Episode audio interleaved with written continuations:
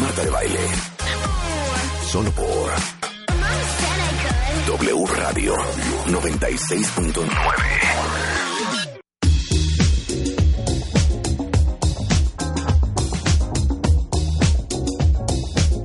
No saben qué diversión de lo que vamos a hablar ahorita. El libro se llama El libro de las investigaciones medianamente serias de Alejandra Ortiz Medrano. Alejandra es bióloga, eh, tiene un doctorado en ecología evolutiva de la UNAM y desde el 2006 se dedica a la comunicación de la ciencia. Es colocutora de Mandarax, podcast de explicaciones científicas para tu vida diaria. Y para todos los que nunca, nunca se han preguntado, o que se han preguntado. explicadora de cabecera. Claro, vas a ser nuestra explicadora de cabecera. Por ejemplo, ¿por qué te da hipo? Que ayer, tra- ¿cuándo traías hipo? Ay, no, la semana pasada. Pasada. ¿Por qué se te pone la piel chinita cuando escuchas una canción? Cuando cuentas un cuento de terror. Ajá. ¿Existe el gen de la infidelidad? ¿Por qué los mosquitos te persiguen a ti y a tu hermano no? ¿Por qué te salen lagrimitas cuando haces popó? ¿Tienes ese? ¿Tienes ese? Pues porque se siente tan bien. Sí, ¿por qué Sí. se siente tan ¿Es bien? por placer? Cállate. Bueno, de, de eso va el libro de las investigaciones medianamente profundas. Así es, sí. Cuéntalo medianamente todo. Pero que serias. nos explique primero Alejandra. Ah, ¿qué medianamente serias. Yo ya le cambié el nombre. Digo, también son medianamente profundas. Claro, y es editorial Planeta para que lo busquen y se carcajeen. Pero Ale que nos diga en qué momento dijo, ah, mira, qué buena materia, qué buena, qué buena carrera, voy a estudiar ecología evolutiva. ¿Qué es ecología evolutiva? Ecología evolutiva es una manera muy elegante de decir como estudiar cosas ecológicas en un, con un marco evolutivo. Es decir, que si, ¿por qué tienes hipo? O más bien, ¿por qué alguna especie hace tal cosa? ¿Por qué son de este color? ¿Por qué tienen diferentes tamaños? Etcétera. En vez de ver nada más lo que está ocurriendo ahorita, ves lo que ha ocurrido en su historia evolutiva. Ca- Eso es. claro, ya, ya, ya entendimos. ¿Y cómo, se han, cómo han cambiado físicamente Más o menos se puede entrar por ahí. para adap- adaptarse Adaptar, a las claro, circunstancias? por ahí. claro. A ver, danos Sí. un ejemplo de algo así súper curioso. Súper curioso de ecología Ajá. evolutiva. Mm, pues mira, más bien lo que yo estudié son los pinos piñoneros, que son un grupo de pinos que viven aquí en México, los que producen piñón. Entonces, actualmente hay varias especies. Lo que vi es cómo las condiciones ambientales eh, han hecho que sean diferentes. Hay uno, por ejemplo, que es como un arbustito, o sea, que nunca pensarías que es un pino. Y resulta que es porque vive súper alto, súper árido, cosas así. En el libro, es que justo la evolución a mí es algo que me encanta. Por eso estudié ecología evolutiva. Em, y me di cuenta que me encanta, bueno, en realidad la ciencia, la evolución y muchas más cosas de respecto a la ciencia, tanto que no podía dedicarme a algo en particular. O sea, no estaba feliz siendo tan específica viendo la hojita del pino, ta, ta, Es que el pino está medio de flojera. ¿no? O sea, Sí, dedicarte chance. a ser especialista en el pino está medio cañón. Sí Y está, entonces, sí está. no, sí está. Mira, Entonces- una salamandra como sea, pero un pino. sí está. Bueno, aunque los procesos son bien interesantes, pero bueno. Entonces Sí, dije, Marta. "Co- ¿qué puedo hacer para que siga en este mundo que me gusta tanto, entendiendo cosas, pero con una amplitud mayor? Entonces, así es como llegué más bien a la divulgación de la ciencia. Ok, y estos son 50 curiosidades para casi entender el mundo a partir de la ciencia. Así es, son 50 capítulos, cada capítulo es una pregunta. Estas preguntas salieron de lo que me dijeron mis amigos, puse en redes sociales así como de qué se les ocurre, o sea, qué pregunta tienen. Entonces había preguntas, me divertí muchísimo, porque, o sea, escribiendo el libro, ¿no? Porque Claro. había preguntas súper chistosas, súper absurdas, o sea, ¿por qué es tan rico hacer popó? No me acuerdo quién me lo preguntó, pero gracias. Claro. Porque es, ¿no? Investigar la respuesta y ver que si hay una respuesta, escribirla y que ella esté, fue algo muy satisfactorio. para Oye, mí. pues te voy a invitar a colaborar conmigo, porque ¿se acuerdan que hace muchos años, cuentavientes, en la revista MOA, hicimos una edición que se llamaba 128 cosas que, o sea, que necesitas saber. No, no me acuerdo cómo decía la portada, pero era justo 128 cosas que no tienes idea eh, por qué son, pero Ajá. que son. Claro. Y entonces viene desde, eh, ¿cómo se llamaba? 128 cosas que nadie sabe. ¿Y qué, me- qué más dice ahí? que deberías de respuestas hacer. científicas a las preguntas más bizarras del mundo mundial. O sea, ¿por qué a las mujeres embarazadas se les hace una raya a la mitad de la panza? ¿No? ¿Por qué se te salen lagrimitas cuando haces popó? Sí. ¿Por qué los hombres también tienen pezones, por ejemplo? Que se Entonces, duermen los hombres después de tener sexo. Así, ¿por qué, eh, sí, ¿por qué los hombres se quedan dormidos después de tener sexo? Cosas muy bizarras y muy divertidas. Todas esas no. Pero, pero, Pero las podemos 50 del libro al menos, investigarlas, sí. claro. Y lo que sí es que todas se pueden investigar. Sí, claro. Sí. Claro. A ver, ¿por qué se te pone la piel chinita? Esta está, esta está increíble. Qué padre que escogiste esa. Se pone la piel chinita por es un recuerdo evolutivo que tenemos. Haz de cuenta que nuestros cuerpos son un museo en realidad de evolución. Todas las cosas que tenemos se pueden tomar como una cosa que nos fueron dejando los ancestros, ancestros hasta muy antiguos. De hecho, el hipo tiene una respuesta similar. La piel chinita es porque vean un gato, ¿no? O sea, cuando se asusta, Se le paran los pelos de la nuca. se le pone la piel chinita. Lo que pasa es que tiene más pelos que nosotros. Claro. No de la nuca, de todo, ¿no? Sí. Entonces, igual a nosotros cuando nos Así asustamos. Sí, cuando ¿No? nos asustamos por, o bueno, sentimos una emoción fuerte, por ejemplo, viendo una película, es la misma reacción. O sea, los músculos, hay un musculito alrededor de cada folículo de donde sale un vello que se contrae y eso hace que se pare. En, en nuestros ancestros esto les servía para algo, se ven más amenazantes. A nosotros no nos sirve de nada, pero ahí se quedó como en un museo, ahí siguen las cosas. También ocurre en otras especies para guardar calor, porque entonces se paran, por ejemplo, plumas o pelos, y como hay más espacio entre ellos, se guarda el aire y así se quedan más calientitos. Por eso también cuando tenemos frío nos pasa a nosotros. No sirve de nada, pero la evolución justo no es que las cosas tengan que servir necesariamente de algo. O sea, lo que me estás diciendo, Alejandra, es que si venimos del mono. Esa es otra pregunta del libro tal cual. ¿Ah, sí? Sí, si Pues venimos es que del mono. si dices que traemos Exacto. ahora sí que un de- historial Sí, sí. y un museo de memoria Tal en el cuerpo Sí. y, y somos tan parecidos hasta en esa cosa más insignificante al animal, Ajá. pues hemos de venir del mono. Bueno, sí, no. A ver. Justo es lo que viene en el libro. Sí venimos del mono porque efectivamente tenemos un ancestro en común con todos los monos que han existido. Eh, pero en cierto sentido no venimos del mono porque somos un mono. O sea, somos un primate. Eso es, el ser humano es parte de los primates. Entonces, venimos de algún mono, de ningún mono que exista actualmente, sino de uno muy pasado. Y espérate, porque la respuesta del hipo es porque venimos, o sea, porque tenemos un ancestro anfibio. O sea, no solo venimos del mono, sino que compartimos un ancestro con ¿Se una acuerdan rana. de Aquaman? Sí. ¿Cómo? A ver, Sí. el hipo que... No, espérame, espérame, ahorita vamos al hipo. Somos un mono. Somos un mono. ¿Cómo se sí. llamaba la mamá de todos? Sí. ¿No era Lucy? Lucy. Lucy. ¿No es Lucy? Lucy era un Australopithecus. Claro. Sí, sí, sí. Venimos Bueno, todos de Lucy. Y Lucy es africana. Sí, pero bueno, de más atrás, o sea, imagínate un mono, un chimpancé, un tití, un lémur incluso, todos esos son monos. Y con todos esos tenemos hace millones de años un ancestro en común. Digo, ahorita yo no me quiero meter en temas religiosos, ¿verdad? Y de que si nos hizo el Señor o si nos hizo Adán y Eva. Pero les digo una cosa, cuando tú te pones a ver un chimpancé o un gorila, dices, es broma. No, es que es... Es que es son muy seres humanos. Ah, es muy impresionante, sí. O sea, es muy... A, a mí me, me da hasta...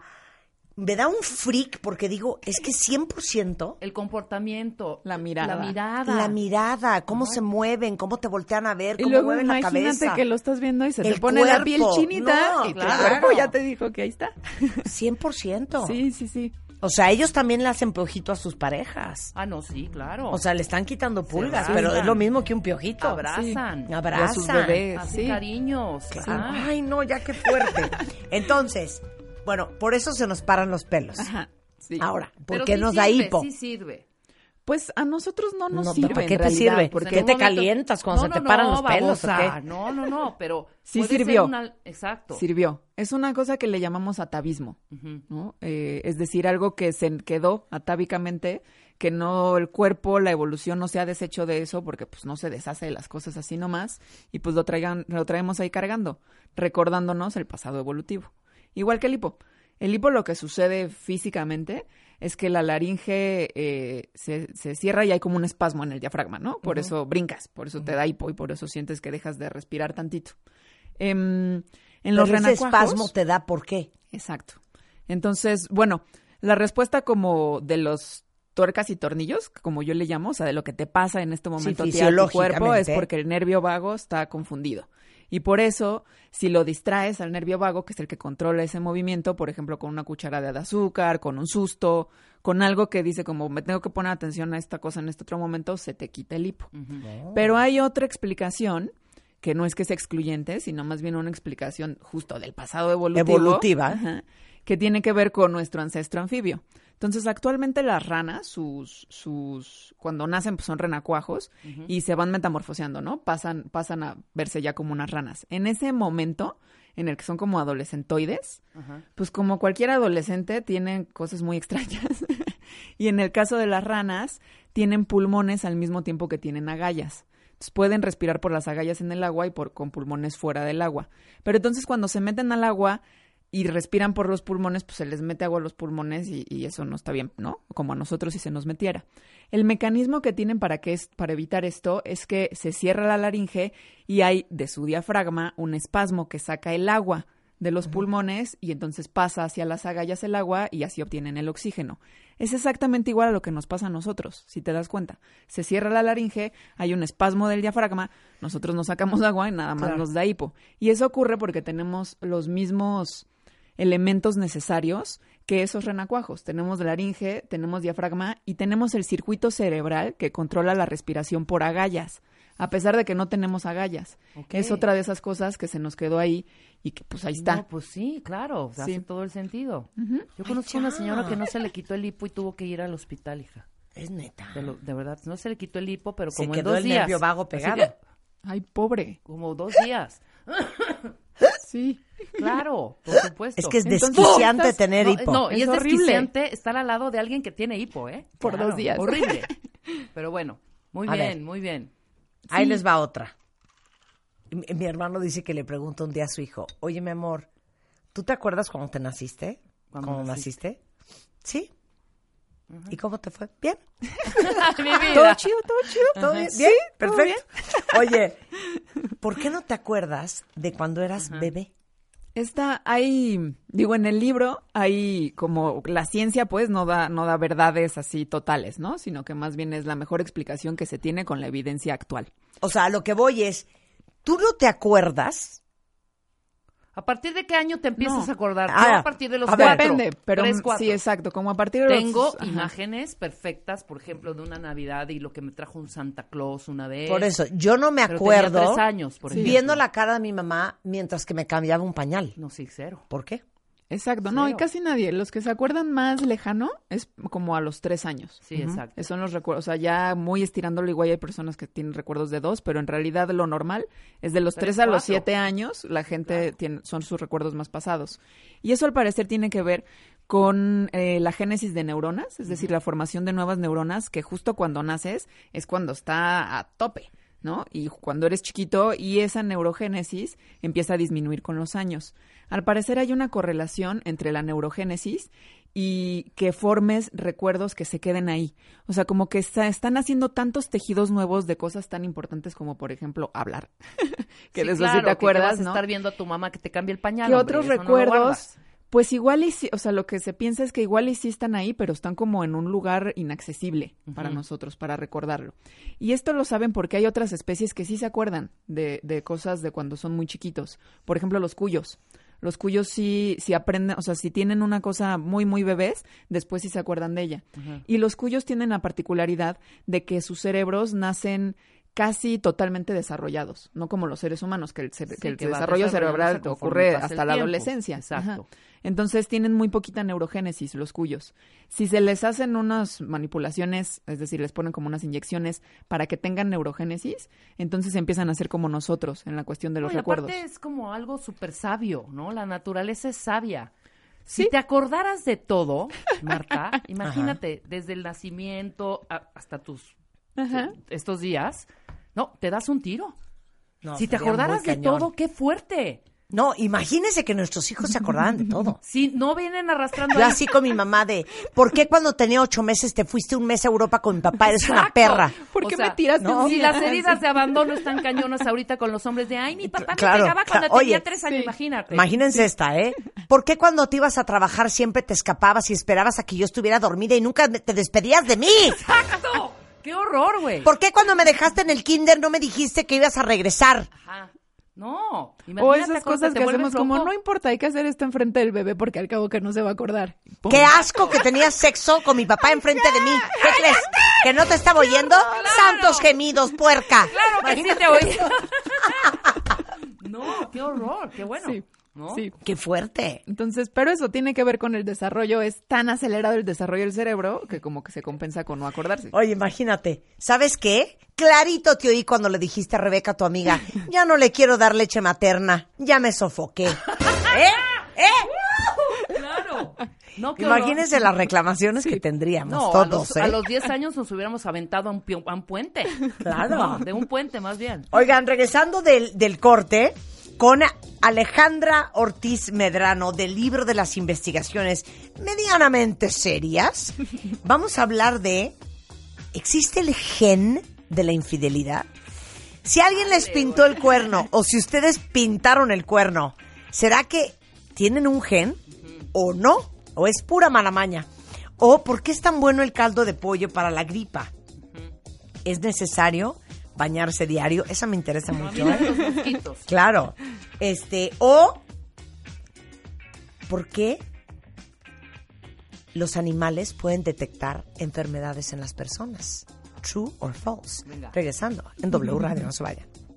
Primer lugar. Primer lugar. Primer lugar. En México. Séptimo lugar. Séptimo lugar. A nivel mundial. Séptimo lugar a nivel mundial. Marta de baile. En Spotify. Spotify. El podcast. El podcast más escuchado en México y en el mundo. Dale click y escúchanos. Todos los días. A cualquier hora. En cualquier lugar. Marta de baile. En Spotify. Marta de baile. Solo por W Radio 96.9. Marta de baile. Estamos de vuelta. 11 8 de la mañana en W Radio y estamos aquí aprendiendo cosas que a lo mejor nos habíamos preguntado, pero que nadie había ni siquiera googleado. El libro de las investigaciones medianamente serias de Alejandra Ortiz Medrano. Alejandra es bióloga y doctora en ecología evolutiva por la UNAM y es un libro con 50 curiosidades para casi entender el mundo a partir de la ciencia. Desde por qué este me da hipo, o por qué se me pone la piel chinita, o por qué no me acuerdo cuando era bebé, o por qué los mosquitos, Alejandra, le pican más a unas personas que a otras. Por ejemplo, yo tengo dos hijas. Una es como pastel para las abejas, para los mosquitos, y la otra no le pican. Mi hermana igual. Lugar que íbamos, mi hermana picoteada de la cabeza a los pies y yo intacta. Yo soy igual, yo soy... Sí. No te persiguen. No, me persiguen muchísimo. Ah, Ajá. cañón. ¿Y a qué es? ¿A Pues, qué se debe? A ver, los mosquitos, como encuentran a sus víctimas, o sea, nosotros, es por el dióxido de carbono que exhalamos, ¿no? Inspiramos oxígeno y sacamos dióxido de carbono con la respiración. Eso los mosquitos lo detectan y llegan. Entonces, si una persona tiene, o sea, respira más profundamente, y para eso tendría que tener como un, un tamaño personal más grande, eh, porque entonces tiene más cavidad personal, digo, más cavidad pulmonar y necesita más oxígeno, pues es- aspira más dióxido de carbono también. Eso también ocurre a las embarazadas, que aproximadamente eh, tienen que respirar 20% más de oxígeno para pasar al feto. También tiene que ver, los mosquitos también detectan el ácido úrico que se produce cuando hacemos ejercicio y el calor. Entonces, en la playa, por ejemplo, que hace mucho calor y estás sudando, eso los mosquitos lo detectan. Por eso también en la playa eh, se acercan más a uno. Otra cosa que ocurre comúnmente en la playa es que tomamos mucha cervecita. Y la cerveza, eso no se sabe por qué razón, porque no es por el alcohol ni por las, o sea, no se sabe por qué, pero a los mosquitos les atraen las personas que toman más cerveza. Em, pero en realidad, aunque tomáramos, to- o sea, aunque hubiera una persona bien grandota, embarazada y tomando cerveza, lo cual, ok, no estaría muy bien, pero imaginemos que fuera así, el 85% de la explicación de por qué a alguien le pican más los mosquitos es genética. hay ciertos genes en las personas que atraen más a los mosquitos. Solo el restante 15% son cosas que podemos hacer. Entonces es en realidad suerte, mala suerte. O sea, ¿qué tal esto a las 2 de la mañana? No, no, horrible. Es de llorar, porque aparte, Es lo fun peor. fact, Es lo yo no peor. sabía que las únicas que pican son las hembras. Sí, eso viene en el libro, exacto, sí. Las únicas Nada que más pican son son las hembras. No, Porque la Esa que oyes Sí, es esa la, es la es- claro, enchinchan, tenía Porque que las estar proteínas enchinchando, de la sangre- Jodiendo Chingue, hasta chingue, chingue, chingue. Claro, Sí, la claro. Pero, decía un amigo, después de que leí tu libro ya me da pena matar a un mosquito, mejor le quiero preguntar, oye, ¿quién es el papá? Claro, Sí, claro. exacto, 100%. Ay, Oye, no. esta está buenísima. Es la página 172 del libro, que por cierto lo edita Editorial Planeta, para que lo vayan a buscar. ¿Por qué algunas personas se parecen a sus perros? Sí, totalmente. Esa a mí también me encanta, también es de las que agradezco profundamente a quien me la haya hecho. Hay una cosa que se llama efecto de la mera exposición, en el que nos pasa a todos los humanos que las cosas a las que estamos expuestas continuamente nos gustan más o nos atraen más. Como que baja un poco el miedo que tenemos a la novedad y por lo tanto las cosas que nos son comunes, eh, pues sí, sentimos más atracción hacia ellas. Por eso, por ejemplo, los videojuegos que están basados en películas Sí. son más exitosos que videojuegos totalmente novedosos. ¿no? Por eso también, aunque sea un poco tabú el tema, los hijos que se parecen más a los papás son generalmente los preferidos. Las cosas que se parecen, o sea, porque ¿Te qué hay más, sí, porque qué hay más común, Lo sabía. qué hay más común que tu propia cara, que te has Si te pareces toda más la a tus papás, eres la consentida. Sí, ¿No por estás- este efecto ¿Neta? de la mera Está exposición. increíble eso. Entonces tendemos a elegir las cosas que nos dan cierta familiaridad. Y lo más familiar del mundo es nuestra cara, porque la vemos diario desde que nacimos. Claro. Entonces elegimos de forma inconsciente cosas que se parecen a nosotros. Así que las personas tienden a elegir perros. Bueno, y no solo perros, también coches, por ejemplo, que tienen ciertas características que les recuerdan a ellos mismos, aunque Por no eso, lo hagan lo que de manera estás diciendo, consciente. oigan qué cosa, que tu hijo preferido es el que se parece más a ti. En general. Tráscatelas. No manches, dilo, Está cañón. Tú eres la preferida de tu mamá, eres Ah, idéntica. obvio. Eres idéntica. Idéntica mi madre. Yo no me parezco a ninguno de los ¡Ah! Oye, este, dime una cosa.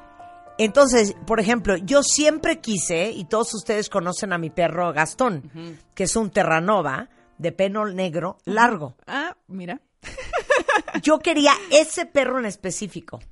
Mi pregunta es, yo lo escogí sub- subconscientemente porque se parece a mí. Sí, probablemente sí. Además, al parecer los rasgos que más se encuentran parecido justo es en el pelo y en las orejas, que se parece como un poco al pelo, y en los ojos. Esas son como las cosas en las que tienden a parecerse O sea, yo jamás me sentiría atraída por un chihuahua, por ejemplo, o Sí, por un no, no, no. pequinés. Claro. no, y tuviste un pequinés, ¿no? Que en paz descanse. ¿O no, era sé, pequinesa? Era era un chau, chau. Igual Ajá. negro de pelo largo. es que claro, los perros negros son los que a mí me gustan. Claro. La golden- Labradores negros. Claro, la, la labradora, ¿cómo se llamaba? Preciosa Sasha, divina. negra. Sasha divina. Negra, pelazo brillante. Sí, santa a- gloria. ¿a, quién, ¿A quién le atraen mucho los pugs? Claro. Yo tengo te una amiga que tiene... Claro, se parece. A ver, mándenme fotos con sus perros. Ahorita posteo una foto yo con Gastón a ver si les parece que nos parecemos. Pero sí, los dos tenemos el mismo pelo. Y la naricilla de Sandro es tu naricilla. Sí. La carita de Sandro es Marta. Cero se me Un hace. poco, sí. Carita sí. Respingadilla, naricilla. Oye, a ver, tengo otra pregunta que también viene en el libro y me parece sensacional. A ver, la pregunta es, ¿listo cuentavientes? Ujú. ¿Por qué tenemos pelo solo en ciertas partes del cuerpo? Esto, esto es una... esto A es ver, una- espérate, ¿en sí. dónde no tenemos pelo? Bueno, ¿Palmas de las en manos? realidad tenemos pelo en casi todo el cuerpo. Es que yo sí tengo pelo en todo el cuerpo. Sí, solo menos no. palmas de Las las palmas manos. no tienes, Marta. Labios no tenemos tampoco. En las uñas no tienes. Labios no hay. Sí, es cierto. Y Marta prácticamente tiene ya- el- Yo en el toda labio. la cara. En realidad tenemos. Toda el la mismo- piel de la cara tengo durazno. Tenemos la misma cantidad de pelos que los chimpancés, que son como 5 millones de folículos. Lo que pasa es que los chimpancés los tienen más gruesos, pero tenemos la mismita cantidad. Ajá. Entonces, más bien la pregunta es por qué en algunas partes nos crece más, Sí. ¿no? Como la cabeza, ¿no? Las Sí. axilas. Em, tiene que ver allá con nuestra evolución. O allá donde te Exacto, conté, Alejandra. nuestras partes Puerca. nobles. Alejandra Puerca. Puerca. Puerca de En la evolución. ingle. Que sí tiene Oye, sí bastante que ver con el sexo. ¿Qué? El que ¿Qué? tengamos pelo, o bueno, pelo más grueso en ciertas partes. Ah, ¿Que tiene que ver con el sexo? Sí, ¿De con qué me estás evolución hablando? con el sexo. No, hija, eso no te lo guardes. Cuéntalo, Alejandra. ¿Por qué el pelo de ahí abajo es chino y grueso? También ¿Qué tiene puerca eso. eres? Y mi pregunta es, Sí, tiene que ver ¿los con lacios eso. lo tienen lacio ahí? No. ¿Verdad en, que no? En general no. chino. A ver, no, entonces di, sí. ¿por, por, qué, por, por qué tenemos pelo ver, chino y grueso sí. en La el cola, ya pubis? dilo. Primero ya cállate, parte- Rebeca. Primero por partes, que es la primera parte es por qué no tenemos pelo como los chimpancés grueso en todo el cuerpo. Y eso tiene que ver con nuestra evolución. En el momento en el que eh, nuestros ancestros vivían todos en África, Lucy, ¿no? Por ejemplo, Sí. que todavía estaba bastante cubierta de pelo. El clima en esos momentos cambió. Era, vivían como en un lugar boscoso, prácticamente el paraíso. O sea, se la pasaban súper bien, había frutitas por todos lados. Hubo un cambio climático y los ecosistemas se hicieron más bien como tipo pradera como son ahorita, donde hay como poca sombra, hace más calor, no hay tanta disponibilidad de frutos.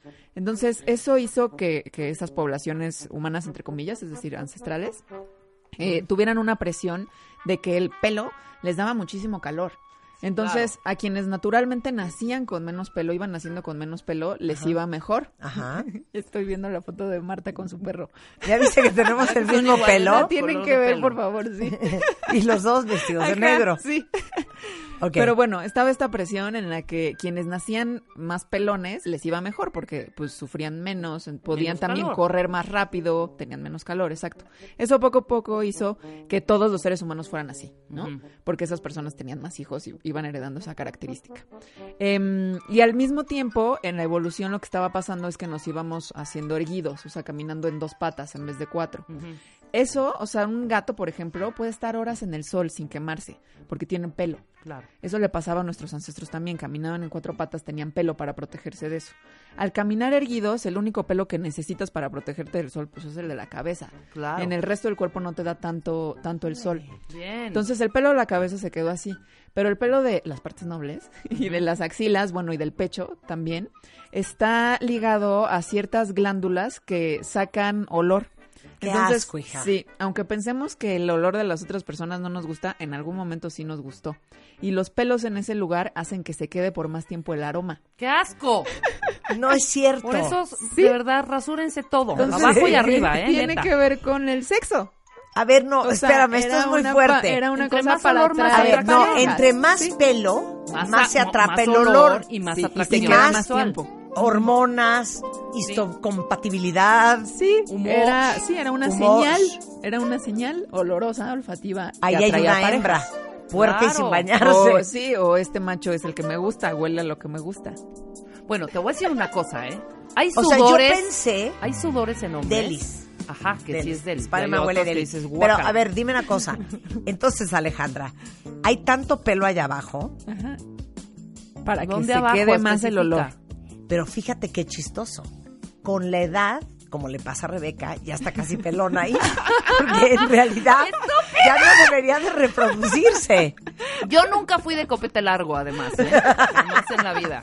Nunca. Pero es, es, es por eso, porque en realidad, pues ya te vas quedando pelona de ahí, porque ya no es necesario guardar ese humo. Ya unos hilillos ahí, Sí, unas porque- hebras. Porque unas ya, hebras porque canosas. ya todo el sistema hormonal y la libido se están yendo. Y sacan, y No también hay No canas. sé si sea por eso. Probablemente, probablemente sí. Probablemente también tenga que ver con el envejecimiento natural que hace que todo se empiece a funcionar A mejor, ¿no? Exacto. lo que yo no entiendo es una- si es una parte que está tapada, ¿no? Ajá. Bueno, ahorita. Claro. Sí. Ajá. Este, ¿por qué, el, ¿por qué chino? Eso no tiene... Bueno, porque lo chino justo hace que, que se mantenga más el olor. Sí, si fuera lacio se resbala. O sea, es como una capita esponjosa. no, O sea, ¿no están en shock ahí, con lo que están oyendo hoy? Pues el chino hace que haya más olor y ese Hace más que olor se, que, se guarde penetre más tiempo, que se guarde más. Y ese olor, ugh, es que ya, puta. O sea, a ver, pon un- imagínate un pelo en espiral. Es que cualquier Pon una pelo- gota. Ajá, exacto. Ahora Exacto. un pelo lacio. Sí, se una resba- gota. Se resbala en el lacio. Dura más en el chino que en el lacio. Sí, que esa es la misma razón, que es otro capítulo del libro, de por qué a las personas con pelo chino en la humedad se les hace más chino y a las personas que lo tenemos lacio no. Por lo que acabas de decir. Las personas que lo tenemos lacio, la, o sea, en el aire hay hidrógeno, ¿no? Porque el agua, el agua está compuesta de hidrógeno. Ajá. Y el cabello es como un superatractor de hidrógeno, porque hay unos enlaces entre las hebras de queratina que son enlaces de hidrógeno. Entonces, cuando hay hidrógeno en el ambiente, se forman estos enlaces que jalan entre sí a las hebras y mientras más se jalan, pues se van enrollando y enrollando más. Claro. Las personas con el pelo eh, chino, no, más bien, las personas con el pelo lacio es como si fuera una resbaladilla, todo se va. Claro. Entonces, en realidad, esas hebras, esos enlaces, pues se pierden. Las personas con el pelo chino no, se les queda ahí. Estoy en shock. Estoy Bueno, yo me acabo de arrancar. Y me imagino que los pelos de las axilas Ajá. es para guardar el sudor Lo mismo y el que- humor. Sí, lo mismo. Pero ese Digas, pelo es ahí más está un delgadito. macho cabrío. Ese pelo es como más delgadito, no Un es el mismo más, pe- pero no Lo que pasa es que el flujo sí. es más pesado que el sudor. No, hija, luego hay unas un requesón. Yo también, qué asco. Les digo una cosa, a mí me da idéntico lo que aprendan del libro. Según yo, la moraleja es, depílense con láser. Hombres y mujeres de verdad, ¿eh? No es nada, Sí, nada agradable no, estar no, ahí haciendo cosa. cositas y enredándote el pelo en los dientes. Cállate, eres una cerda. Oigan, no puedo creer las fotos que nos han mandado con sus perros. ¿Sí se parecen? Les digo una cosa, o sea, Claro. por supuesto que sí Ella se sí se parece. Esa que estoy viendo Elisa ahorita. Luna, te lo Sí juro que sí parece. te pareces a tus perros. Mira los ojos de Sai y ve los ojos de su Sí, perro. se parece. Ay, qué maravilla. No, no, Pero además, en estas, o sea, joya. en las investigaciones que investigué, o sea, en los artículos científicos de los que saqué la información para el libro, en el de los perros había unos muy chistosos en el que hacen experimentos en donde tapan todo de las personas y de los perros, menos los ojos, y luego le preguntan a personas completamente desconocidas que hagan pares de cuál perro, o sea, cuál, ¿Cuál perro, con cuál cuál humano, y le atinan. No es Está posible. cañón. Qué cosa más cool. Oye, y por último, antes de despedirte, porque obviamente hay muchas curiosidades más en este gran libro, pero prometimos una antes del corte. ¿Existe el gen de la infidelidad? Me encanta esta musiquita. Es también una pregunta compleja, más bien una respuesta compleja, porque hay mucha gente que cree que sí, mucha gente incluso en la ciencia que investiga eso y cree que, que cree que sí, o que existe también el gen para ser emprendedor, o el gen para que de que si votas por la izquierda o la derecha, o sea, como si muchas cosas que son bastante complejas del comportamiento humano estuvieran escritas en los genes Claro. y hacen sus investigaciones y están publicadas y tal. Lo que yo encontré, bueno, y mucha gente ha encontrado, es que estas investigaciones rara vez se replican, lo cual es algo súper importante en la ciencia. O sea, hacer una investigación y que te dé un resultado no está mostrando un patrón, pero para nada. Entonces, la mayoría de estas, en las que dicen el gen de la infidelidad sí existe porque lo acabo de descubrir, se tendría que hacer muchas veces eso y muchas investigaciones tendrían que encontrar lo mismo, que es lo que no ha ocurrido. No ha ocurrido nunca. Entonces, quienes dicen que sí, correlacionan genes que tienen que ver con, con ciertas hormonas, con, con ciertos neurotransmisores, que tienen que ver con el apego y con la excitación. Entonces, son personas que tienen genes en los que responden menos al apego y la excitación y eso les haría como buscar emociones más fuertes y además sienten menos apego a su pareja y les harían ser más infieles. Esa es la lógica. Pero en realidad, pues es eso, son investigaciones que no se han repetido. De hecho, se han encontrado investigaciones que prueban exactamente lo contrario, o sea que no hay correlación alguna. Y sobre todo, si vemos las estadísticas de las personas que han puesto el cuerno, o sea, las personas Sí. que han sido infieles, son altísimas en el mundo. O sea, de verdad son altísimas. Es como el 50% de la población en Estados Claro. Unidos. Claro. Y las personas que tienen este supuesto gen de la infidelidad es menos del 10% de la población. Entonces, aún si sí fuera claro. cierto, no explica nada. Mira, te voy a decir No cómo yo lo nada, explico. claro. Hay gente carnívora y gente que no es carnívora. Exacto. Sí, sí, Punto. sí. Sí, O sea, hay gente que, Hay que ve pasar a una mujer, hombre, niño, quimera. Sí, ya y es de... estar- Sí, no, no, no, está cañón. y tiene que ver con un montón de cosas. Y habemos personas que vemos pasar a alguien y... Qué X, guapa está, punto. exacto, X, y ¿no? vámonos O sea, a lo que sigue. No cojean de esa pata. Sí. Y tiene que ver, igual y en algún porcentaje muy pequeño con los genes, pero también con la cultura, con la familia, con los ejemplos que tuvo, con los Claro, valores, con la religión. claro. Es decir, con una serie de cosas complejas, ¿no? Que hacen un sistema muy complejo. Entonces, a mí esas cosas como existe el gen de la infidelidad, cuando lo veo en las noticias o algo, lo dudo mucho. Claro. Casi siempre es, ¿no? Como una visión reduccionista de lo que somos los humanos. Claro. Oye, Ale, Ya, queda contratada, Sí, ¿no? totalmente. Pero también trabajas, oye, que me vengo a enterar que Alejandra ha colaborado muchísimo con la revista MOA. No, Sí. ahora cuentas la historia. Ahora cuentas la historia. Pues eh, sí, trabajé como tres años en la versión en línea de la revista MOA. Cada semana escribía un artículo muy similar a lo que son los, los capítulos del libro, o sea, un artículo corto, ligero, divertido, Sí. de algo científico. Entonces, yo era muy feliz. De hecho, gracias a escribir esos tres años, de verdad lo agradezco muchísimo, porque me entrené a escribir y escribir y escribir y escribir, ¿no? Entonces, cuando esa colaboración terminó, fue que fui con la editorial y les dije, oigan, tengo muchísimas cosas, publíquenmelas. Y dijeron, claro que no, ya te las publicó alguien más. Sí. ok, ok, bueno, pero escribe algo más, escribe nuevas. Y así fue como salió el libro. ¿Sabes que Gabriel no se hace envidioso? claro. Oye, Gabriel es el Sí. número editor de Planeta. Planeta. Oye, este Ale, 100% hagamos cosas. Claro. Esa edición de 128 cosas eh, que hicimos en la revista. MOA, vamos a hacer parte 2 y te invitamos, ¿va? Perfecto, me encanta Sensacional. la idea. El libro Muchas es de Editorial Planeta, a la venta en todo el país, a la venta vale. to- también online. Es el libro de las investigaciones medianamente serias. Muchísimas gracias. Alejandra Ortiz Medrano, un placer tenerte acá. Igualmente. 11.26 de la mañana en W Radio, regresando del corte, ¿cómo organizar tu casa este maldito verano? Los closets, los sótanos, las azoteas, las azotehuelas, la lavandería. Y luego, más adelante, lo que te urge saber sobre el drama del sargazo. Antes de la una en W Radio, no se vayan. Oigan, antes de irnos a corte, un par de alegrías. Felicísimas cuentavientes. Eh, me imagino que han oído hablar de estos clubes secretos en los que conoces, en los que nadie eh, eh, conoce a nadie y los que asisten viven experiencias sexuales de todo tipo. Ya saben, como un Eyes Wide Shut. Bueno, pues escuché que viene a México una serie impactante que se llama Instinto, que habla de eso. Y sale el actor español Mario Casas, ¿se acuerdan el rompecorazones de la película Tres metros sobre el cielo? Bueno, pues ahora está en esta serie que es un erotic thriller y no se lo vayan a perder. Además es una trama que juega mucho con traumas psicológicos que van haciendo que el personaje principal tenga unos giros que de plano no esperas, con un final que dicen que te vuela la cabeza. Se llama Instinto y va a estar en Amazon Prime Video. Recuerden que tienen 30 días de prueba entrando a primevideo.com y si les fascina Amazon Prime Video, que son desde envíos gratis, envíos en menos de 24 horas, este, todo acceso a la música y las películas de Amazon Prime. Bueno, pues este lo pueden probar 30 días totalmente gratis en primevideo.com y esta nueva serie que se llama Instinto. Y para todos los que tienen a hijos en cursos de verano que se han preguntado, híjole, ¿con cuántos niños están conviviendo?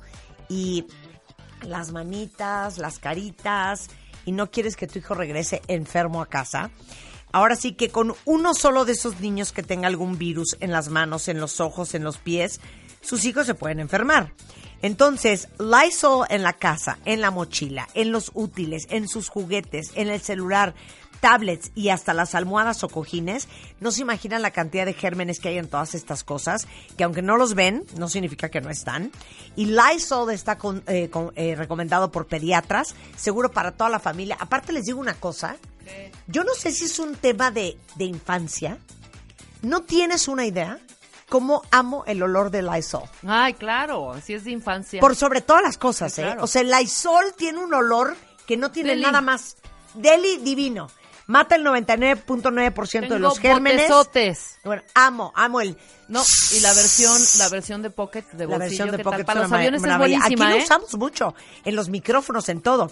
Chequen más info, es lysol.com.mx, que desinfecta para proteger, recomendado por pediatras, seguro para toda la familia y lo amamos. Amamos a Lysol. Con eso hacemos una pausa y ya regresamos, no se vayan. Marta de baile en W. Entra y checa más información de nuestros invitados, especialistas, contenidos y escucha nuestro podcast. Marta de baile on the go.